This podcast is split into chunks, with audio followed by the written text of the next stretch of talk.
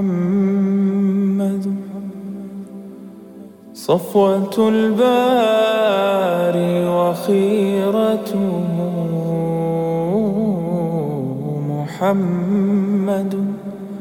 طاهر من سائر التهم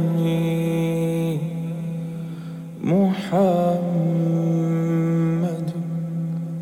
وهذا خاتم الرسل. وأفضلهم وسيدهم. أعظم الخلق جاها عند الله. هل سلم من الأذى في دعوته إلى الله وأمره بالمعروف ونهيه عن المنكر؟ لا. ناله على ذلك من الأذى القولي والفعلي.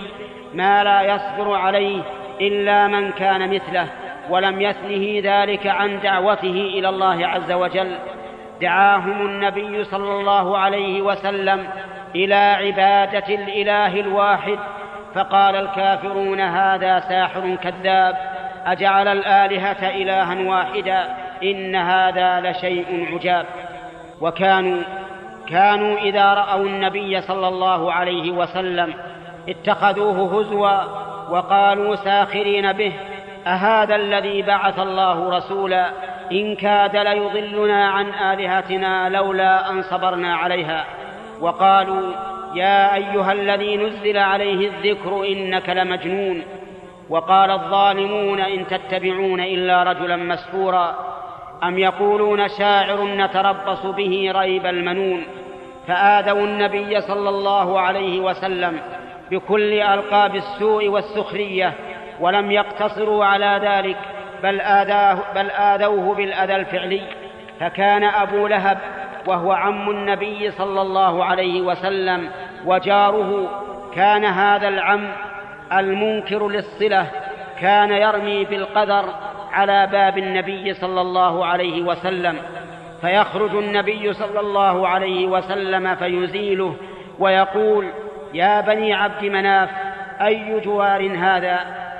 وفي صحيح البخاري عن عبد الله بن مسعود رضي الله عنه قال بينما النبي صلى الله عليه وسلم قائم يصلي عند الكعبة وأبو جهل وأصحاب له جلوس إذ قال قائل منهم أيكم يذهب إلى جزور آل فلان أي إلى ناقتهم فيجيء بسلاها ودمها وفرثها فيضعه على ظهر محمد إذا سجد فذهب أشقى القوم فجاء به فلما سجد النبي صلى الله عليه وسلم وضعه على ظهره بين كتفيه. قال ابن مسعود رضي الله عنه وأنا أنظر لا أغني شيئا لو كانت لي منعة فجعل أبو جهل ومن معه يضحكون حتى يميل بعضهم إلى بعض من الضحك.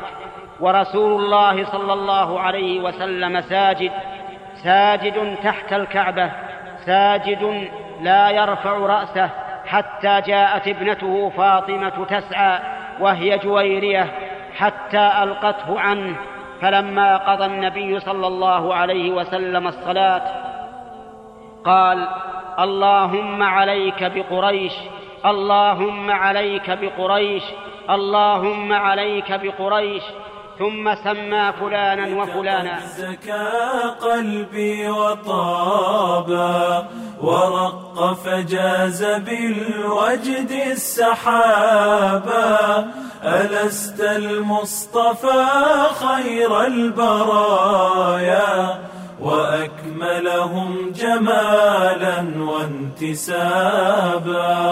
بنورك أشرق الإيمان فينا ولم يترك ضبابا أو حجابا.